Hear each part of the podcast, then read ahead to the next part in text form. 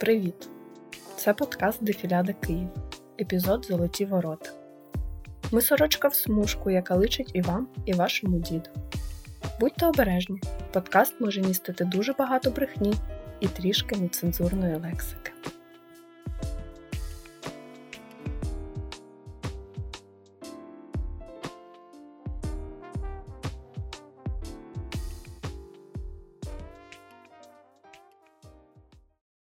Вітаємо на аудіоекскурсії «Місто Підмогильного». Дякуємо, що обрали компанію «Київська миша» для знайомства з українським письменником Валеріаном Підмогильним та важливими у його житті місцями Києва. Сподіваємося, під час цієї подорожі ви трохи краще пізнаєте пана Підмогильного і самих себе.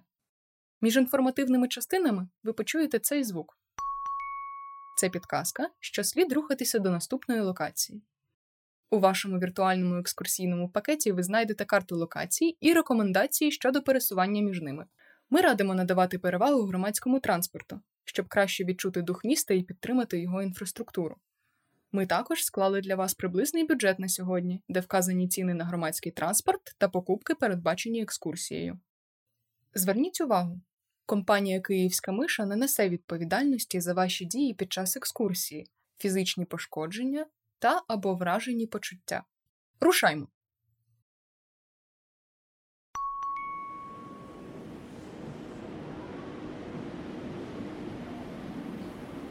Як зазначено у вашій карті, екскурсія починається на Київському центральному залізничному вокзалі. Приїжджі починають з вокзалу, а Підмогильний був приїжджим. Зайдіть у приміщення центрального вокзалу, з вулиці чи з колії, залежно від того, звідки вас сюди занесло. Прямуйте до холу, станьте всередині і огляньте простір. Тільки ж не біля сходів чи ескалаторів. Станьте там, де ніхто вам не заважатиме. І ви нікому не заважатимете. З вірою в серці, що таке місце на вокзалі справді існує. Огляньте приміщення. Його високі стіни, округлу стелю, дивне тепле світло розкішних люстр. І нижче – тривожні табло, що оновлюють час прибуття потягів, магазинчики та кіоски, людей і їхнє найпотрібніше майно в сумках і валізках. І, звичайно, відчуйте запах. Коли 20-річний Валеріан Підмогильний прибув до Києва у 1921 році, на місці цієї будівлі був лише фундамент. Планувалося інакше. Проводили конкурси серед архітекторів, були чудові проекти, але війни і революції перших двох десятиріч ХХ століття заморозили будівництво нового приміщення Київського вокзалу. Тож у 1921-му серце Південно-Західної залізниці було лише голим відкритим потенціалом, сповненим надії дочекатися достатньо спокійних часів, щоб тут постало щось міцне і важливе. Валеріан народився в першому буремному десятилітті і спокійних часів не бачив ніколи. Та все ж планував стати кимось важливим. Він був занадто розумним і саморефлексивним, щоб пристати на щиру дитячу віру у те, що йому судилося стати великим літератором, але тримався плану з реалістичних завдань, які кудись його вели. До своїх 20 він достатньо наробив у Катеринославській губернії, нині Дніпропетровській області, і вибрався звідти. Уже мав за плечима першу видану книжку з чудовою амбітною назвою «Твори. Том перший». А ви амбітна людина? Чи знаєте ви, куди рухаєтесь? Не кажіть про це нікому на вокзалі.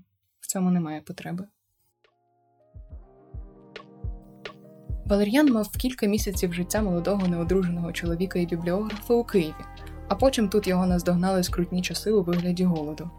Він подався до Ворзеля. З найнеобхідніших речей у валізці – непримітний одяг, власні напрацювання, французькі книжки, багато чорнил і ще більше тютюну.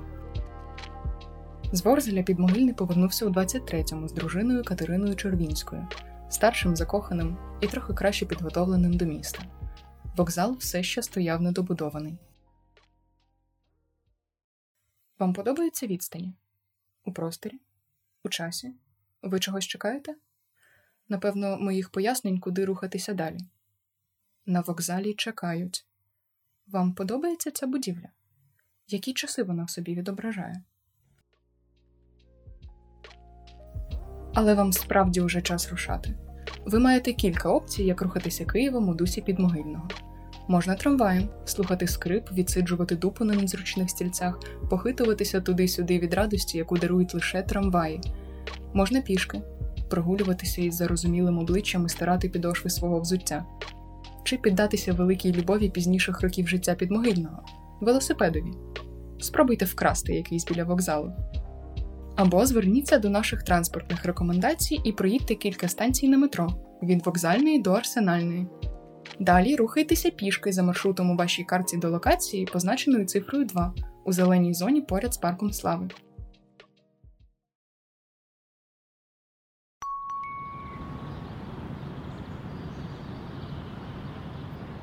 Ви маєте стояти спиною до паркової дороги. Піднімайтеся парком до Жовтої церкви. Подумайте, навіщо парки створюють у місті? Особливо в Києві. І де їх створюють? Що вони ховають? За легендою з літописа, на цій горі похований князь Аскольд. За часів князів і княгинь тут будували, руйнували і перебудовували церкви. Наприкінці XVIII століття тут почали ховати людей, не міфічних князів. І до ХХ століття Аскольдова могила частково стала престижним некрополем. Вже за життя Валеріана Підмогильного тут з'явилося багато братських могил. Валеріан вважав це гарним місцем для встановлення зв'язку з новими друзями. Зокрема, проводив сюди Юрія Смолича, коли той приїздив у відрядження з Харкова. Ну і паркова зона тоді була чудова. Подивіться в божественне око на церкві Святого Миколая. Вдихніть запах рослинності з парку і свічкового воску з церкви. Ви б розділили цей погляд з кимось? Поверніться до Бога спиною і йдіть від церкви праворуч, до пам'ятника героям Крутів. Валеріан мав інші причини привести Юрія Смолича сюди, окрім як подихати свіжим повітрям і показати, яка він незвична і особлива людина. Вони мали різницю у віці в півроку і обидва розуміли одну історичну деталь про своє покоління. Цей пам'ятник героям Крутів поставили у 90-х.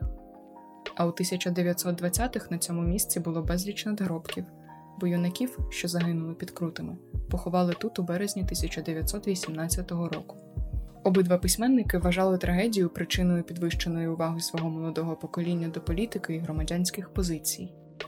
У час битви під Крутами Юра був у Жмеринці, Валеріан – у Катеринославі. У свої київські роки Валеріан часто приходив сюди.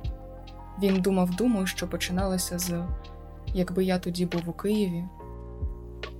Колись він і багато інших підлітків мріяли про криваві битви, про боротьбу, яку лише вони можуть виграти, про героїчну смерть. А потім однієї сніжної зими усе стало реальністю.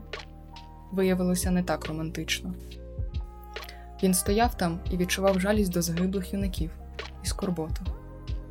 Валеріан легко розчулювався і часто плакав.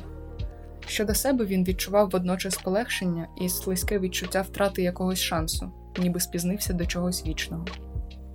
Зараз тут немає некрополя. У 1934 році його почали ліквідувати, не обійшлося без грубої руйнації. І тепер це парк. Щоб дістатися наступної локації, зверніться до транспортних рекомендацій у вашій карті і рухайтеся до місця, позначеного цифрою 3. Або не слухайте мене і подивіться, куди це вас приведе.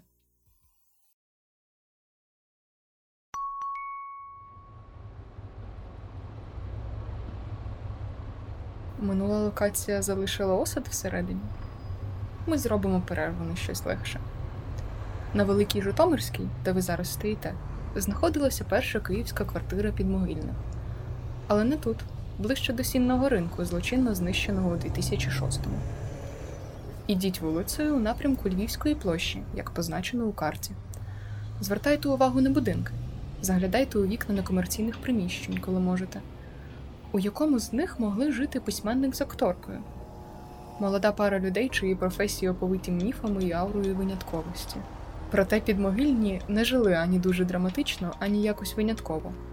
Дружина Валеріана, Катерина, була красивою, розумною і стильною жінкою, мала акторський талант і батька священника. Валеріан остаточно вписався у Київ. Працював літературним редактором журналу «Життя і революція» і перекладав, переважно французів – Дідро, Стендаля, Бальзака, Мопасана і Анатоля Франса. Якщо ви дісталися Львівської площі, зупиніться. Краще подалі від будинків, наприклад, у невеличкому сквері. Ковзніть поглядом по будинку торгівлі справа, будинку художників зліва, великій недобудові, що нависає над дорогою позаду. Зробіть глибокий вдих. Видих. Навколо повз вас їдуть машини. Кудись поспішають, кудись прямують, рухаються. Київ чекав на Валер'яна і Катрю ззовні, зі своєю красою і недоліками, і публікою. А вони всередині будували своє гніздо.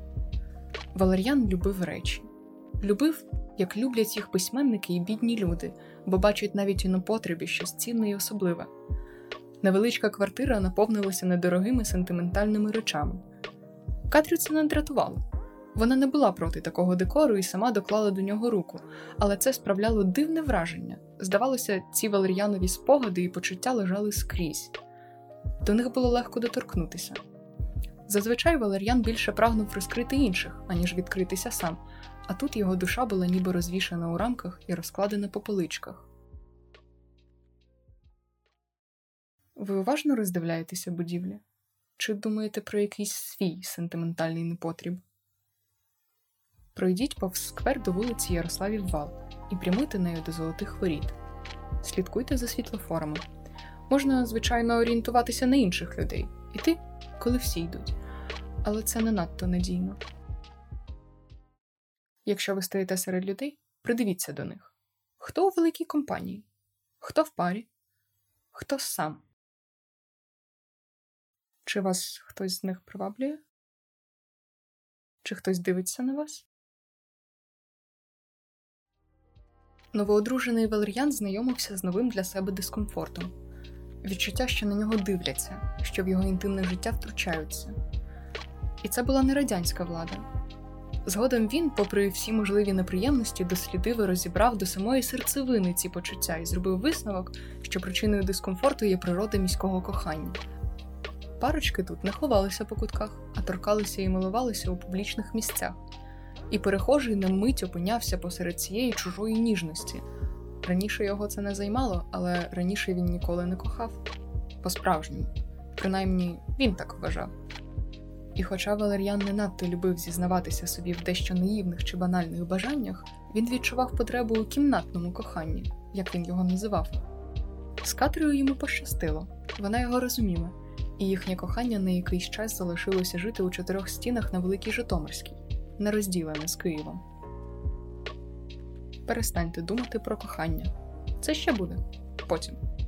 Дорогою до локації під номером 4 видивляйтеся халупки, сарайчики і старі занедбані будинки, як це робив Підмогильний. Усе, що наче вибивається з урбаністичного пейзажу. Усе, що викриває інше минуле цього простору.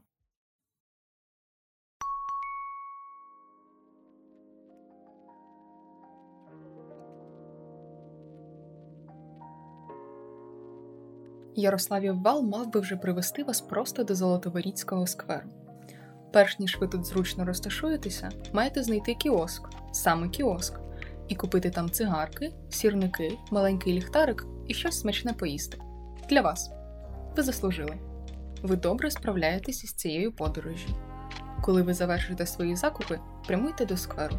Вмостіться зручно. Запаліть цигарку. Якщо не курите, можете не викурювати її. Але підпаліть. У найвідомішому Валер'яновому романі «Місто» цей сквер згаданий з певним роздратуванням. Це був Золотоворіцький сквер з двома обгородженими купами розваленого каменю, що й дало йому назву. Охоплений підступом всепалющої ненависті, він, Степан Радченко, пробурмотів, криво посміхаючись. Тоже золоті ворота. Та зараз ворота виглядають значно краще. Особливо, якщо ви прийшли сюди вчасно, коли вечоріє, і якщо з'їли щось смачненьке і голод не підсилює ваше бажання критично оцінювати архітектурні пам'ятки. Валер'ян курив цигарки мало не з дитинства. А ще мало не з дитинства вишукував і запам'ятовував різні факти про будівлі і культурні пам'ятки, і ділився ними з усіма, хто цікавився. Цигарки роздавав менш охоче. Вийміть один навушник, на ваш вибір. Слухайте сквер. Навіть якщо ви не сидите у сквері, слухайте те, що навколо. Живе і мертве.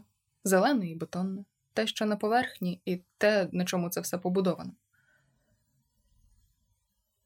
Я можу розказати вам багато про це місце. Валер'ян Підмогильний може багато розказати вам про це місце. Але є речі, які тільки ви можете почути. Без посередників.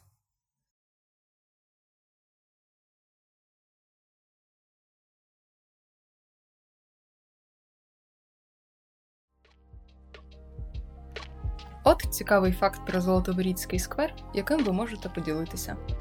Тут знаходяться 3 статуї котів. Одна бронзова, одна дерев'яна і одна з пластикових ложок.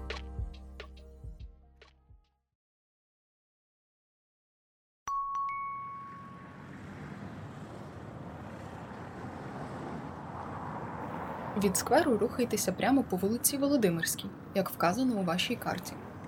Пройдіть повз оперний театр, будинок учителя, червоний корпус університету імені Тараса Шевченка і зупиніться біля будинку номер 62, нашої наступної локації. Валеріан заводив друзів не лише у некрополях. У 1924 році він став одним із засновників літературного угрупування «Ланка», яке пізніше перейменували у «Марс», тобто майстерню революційного слова. За найкращих часів їх у гурті було 12-ро. І ця дюжина лідером і душею своєю вважала Валеріана. Окрім прекрасних творчих ідей і відгуків, вони дали йому відчути себе потрібним і незамінним. Високоінтелектуальний, талановитий, проникливий Валеріан Підмогильний. Таким він сам собі подобався. Він не просто вписався у Київ, він вів його літературну сцену. Але це лише з одного боку. Чим більше друзі і колеги цінували і розраховували на нього, тим більше він не хотів ділитися іншими сторонами своєї особистості. Валеріан намагався повністю розчинитися в образі оптимістичного екзистенціаліста, непорушного у своєму спокої, з неповторним знанням людської психіки, для кого немає нічого важливішого за ідеї і роботу. Та світ час від часу добирався і до нього. Сподіваюся, ви вже дійшли до локації під номером 5 і тепер стоїте перед рельєфною світлою будівлею. Ідеальна симетрія. Колони на фасаді змушують думати про древніх греків, державні установи, довгі червоні килими. Чи може будівля виглядати гордовито? За життя Валеріана її називали бібліотекою Всеукраїнської академії наук. Зараз ця організація називається Національною академією наук України, а в будівлі знаходиться другий корпус бібліотеки імені Вернадського. Одного вечора ще майже нікому невідомий Євген Плужник прочитав тут уривок зі своєї поеми «Галілейне» літературному вечорі. Валеріан подивився на приреченого туберкульозника і найперспективнішого поета Женю, який у тій кімнаті, напевно, єдиний вмів декламувати вірші, і вирішив, що буде його найкращим другом. Валеріан іноді ділився з Женою тріщинами у тому образі, якого він намагався притримуватися, випадково чи умисно. Валеріан писав Жені з поїздки у Ялту про те, як його ніжній натурі довелося вступати у фізичний конфлікт. Він трохи спізнився до їдальні будинку відпочинку, і якийсь юнак, на вигляд його повна протилежність, зайняв його місце. Валеріанові це не сподобалося. У листі він опускає подробиці розмови з юнаком, але кінець кінцем Валеріан вважав себе зобов'язаним вдарити його в обличчя. І вдарив. Проте удар був недостатньо гучним для морального задоволення, тож довелося вдарити юнака ще раз, уже краще. 2 сусіди Валеріана вже підготувалися до повноцінної бійки і схопилися за стільці, але цю курортну драму розігнав персонал закладу. Окрім цього випадку, Підмогильний фізичним насиллям серед знайомих не славився, та іноді його заносило в інший бік. Коли той песимізм, що він так намагався в собі побороти, таки перемагав його, Валеріан декламував для групи вірші. Зазвичай женіни, зазвичай меланхолійні. Групу це вражало і спонукало до творчості. Женя часто лежав на якійсь горизонтальній поверхні в кімнаті і вкривався густими червоними плямами до самих вух. Валеріан же на певний час втрачав зв'язок з усіма у жалості до себе і роздумах про жорстокість світу. Але на літературних вечорах в бібліотеці він був неперевершений. Малослівний, але безкінечно важливий.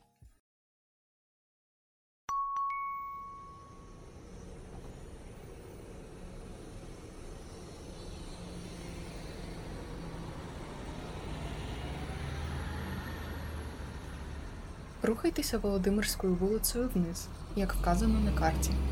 Туди, де вулиця звужується, стає інтимнішою. Але я й так говорю вам прямо у вуха. Інтимніше стане хіба, якщо я шепотітиму про життя Підмогильного.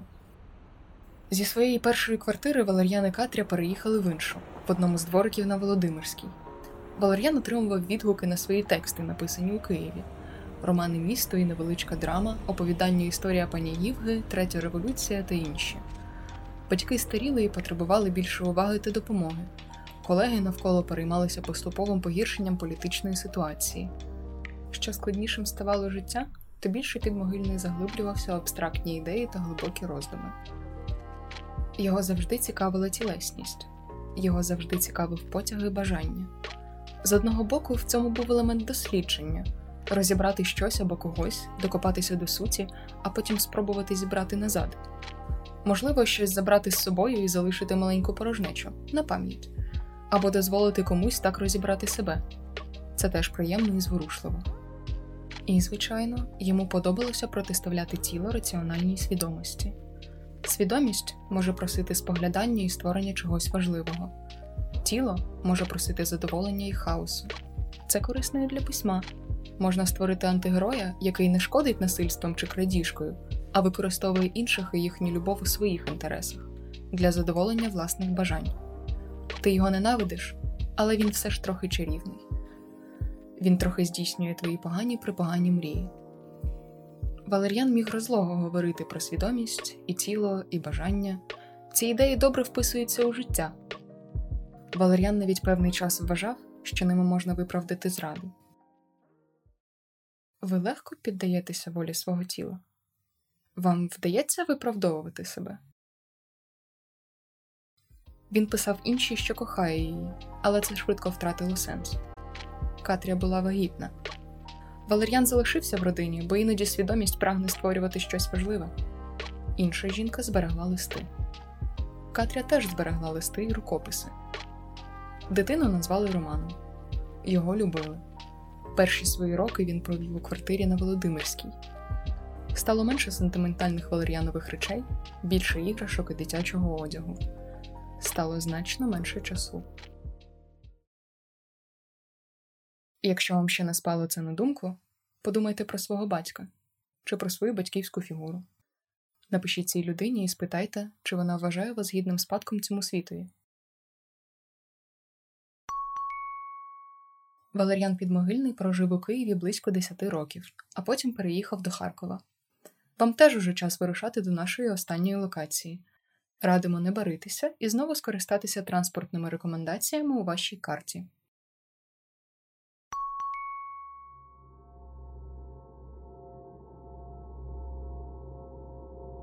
Зайдіть на територію байкового кладовища.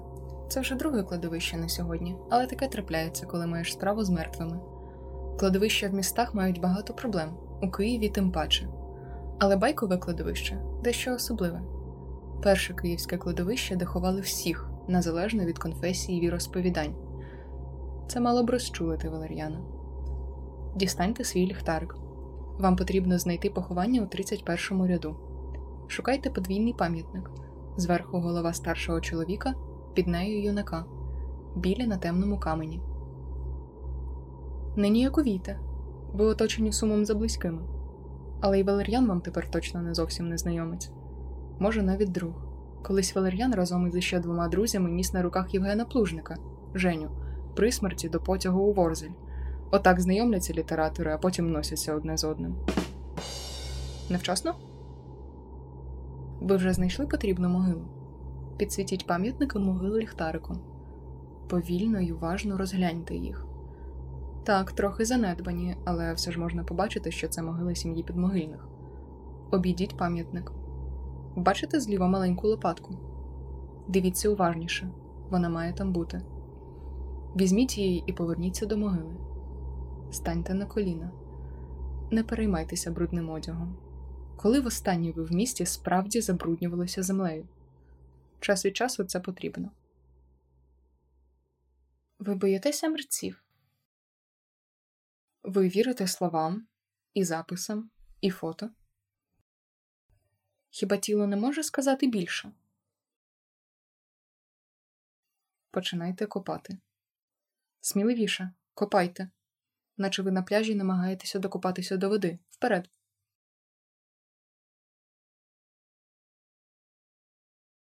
Ви копаєте? Справді копаєте? Сподіваюся, що не копаєте. Це був лише жарт. Не те, що я вас засуджую, якщо копаєте, але маю вам сказати, що тіла Валеріана Підмогильного тут немає. Він похований у лісовому урочищі Сандермох, біля місця, де їх усіх розстріляли. Але тут На байковому кладовищі поховані Катря і його син Роман. Я б не рекомендувала їх тривожити. Цікава річ про Валеріана. Колись він сказав, що не вміє жити. Нещастя і неспокій переслідували його скрізь. А ви вмієте жити? Чи готуєтеся ви до того, щоб якось правильно померти? Чи копаєте собі могилу? Якщо ви вже взяли ту лопатку, приберіть місце спочинку підмогильних. Навіть містяни можуть спробувати поборотися з бур'янами. За цією могилою довгий час доглядали сестри дружини Євгена Плужника – Таїсія і Тетяна. Зараз цією могилою вже ніхто не опікується.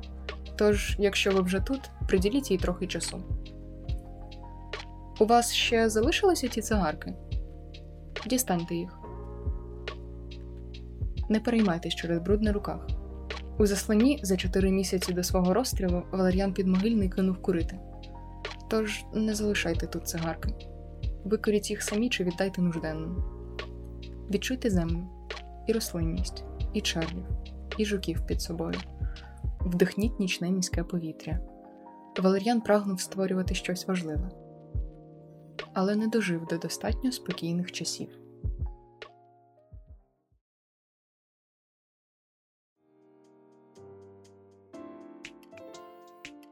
«Дефіляда Київ» – це літературно-художній подкаст з вигаданими історіями про реальних людей від підліткового проєкту «Тінсайд». Авторки подкасту – Катерина Кіщинська та Юлія Мурашова, редакторка – Юлія Конопляна, звукорежисери – Женя Добровольська та Анна Вдовиченко, музика – Іван Скорина, візуальне оформлення – Джозі Барнс. Голос цієї історії надала Юлія Мурашова. Подкаст створено за підтримки Українського культурного фонду. Позиція Українського культурного фонду може не збігатися з думкою автора. Слідкуйте за нашими сторінками в Інстаграмі, Фейсбуку і Твіттері за покликаннями в описі. Ми є на всіх подкаст-платформах, де ви можете нас оцінити і залишити коментар. І пам'ятайте, як казав Валеріан Підмогильний, якщо б'єш когось в пику, роби це красиво.